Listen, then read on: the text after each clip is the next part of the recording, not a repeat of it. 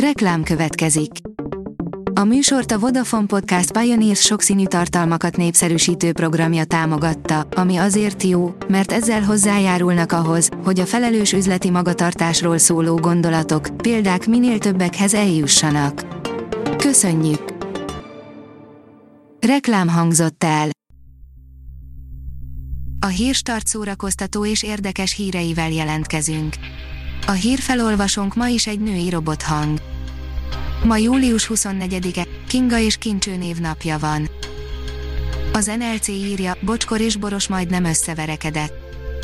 A legendás rádiós páros között egyáltalán nem volt barátság, csak a stúdióban álltak szóba egymással, ma már szinte nem is beszélnek egymással. At Blackrock, egy bűnös kisváros lelkiismerete, írja a 444.hu. Spencer Tracy rendet rak a hétmesterlövész rendezőjének második világháború utáni westernes Noiros thrillerében.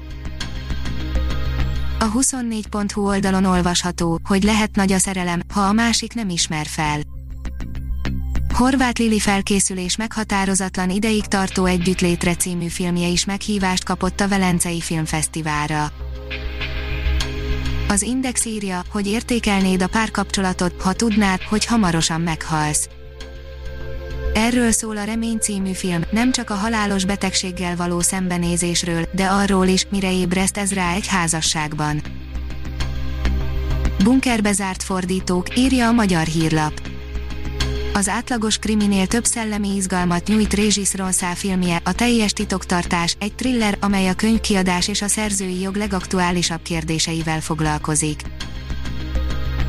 A Warner anyacégének vezetője nyilatkozott arról, hogy a Tenet és a Wonder Woman 1984 kihagyhatja-e a moziforgalmazást, írja az IGN.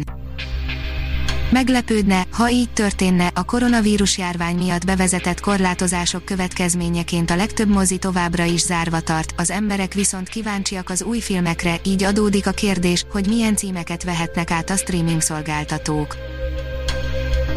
A koncert.hu oldalon olvasható, hogy tömegével váltottak karriert az emberek a Covid-19 miatt Pásztor Anna és Tóth Vera is. Azt eddig is sejthettük, hogy a járványidőszak sokak megélhetését megnehezítette, esetleg teljesen el is lehetetlenítette, az mégis meglepetésként érinthet bennünket, hogy még a 40-esek közt is rengetegen döntöttek a szakmaváltás mellett, derül ki a jószaki.hu felméréséből. A Fidélió oldalon olvasható, hogy ez lehet Lehár Ferenc legrégebbi ismert hangfelvétele. Lehár Ferenc valószínűleg legrégebbi ismert hangfelvételére bukkantak Ausztriában, az 1901-ben készült lemezen az osztrák-magyar monarchia gyalogezredének katonazenekara játsza a zeneszerzőjec Getzlos című katona indulóját. A portoldalon olvasható, hogy Dave Franco játsza el a tejfehér reppert. Nem, nem Eminemet, hanem a srácot, aki előtte jött, az egyszámos csodát, Vanilla Ice-t, és még nem tudjuk, az ő életén mit lehet eljátszani, de a projekt mégis izgalmasan hangzik.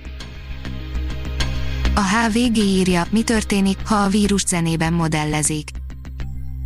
Kilenc hangot indítottak útjára, hogy zenei analógiával modellezzék a vírus terjedését, a Modern Art Orchestra vezetőjének, Fekete Kovács Kornélnak az ötlete nyomán, és a világ számos pontján zeneszerzők közreműködésével különleges közösségi alkotási folyamat indult be.